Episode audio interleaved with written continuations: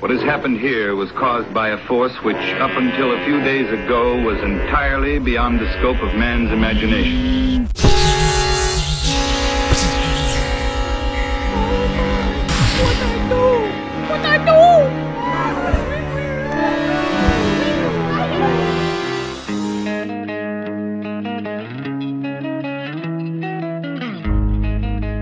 And yeah, now we're rehearsing to go to Puppet Rampage. In our, in our daily lives, people don't really understand what we do. As a puppeteer, you're engaged in this process that in other contexts would, would get you institutionalized.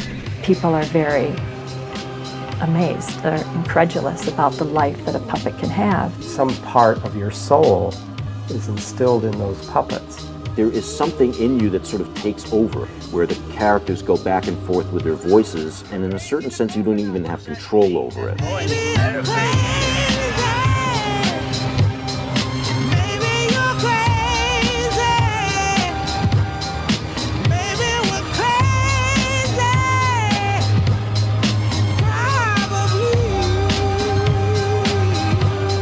They're going to have a blast here. It definitely seems like they're trying to be a bit more rock and roll. There's a lot of cutting edge puppetry. You don't know exactly what's going to happen. You don't know what to expect. Everybody I know is going to be at this crazy festival.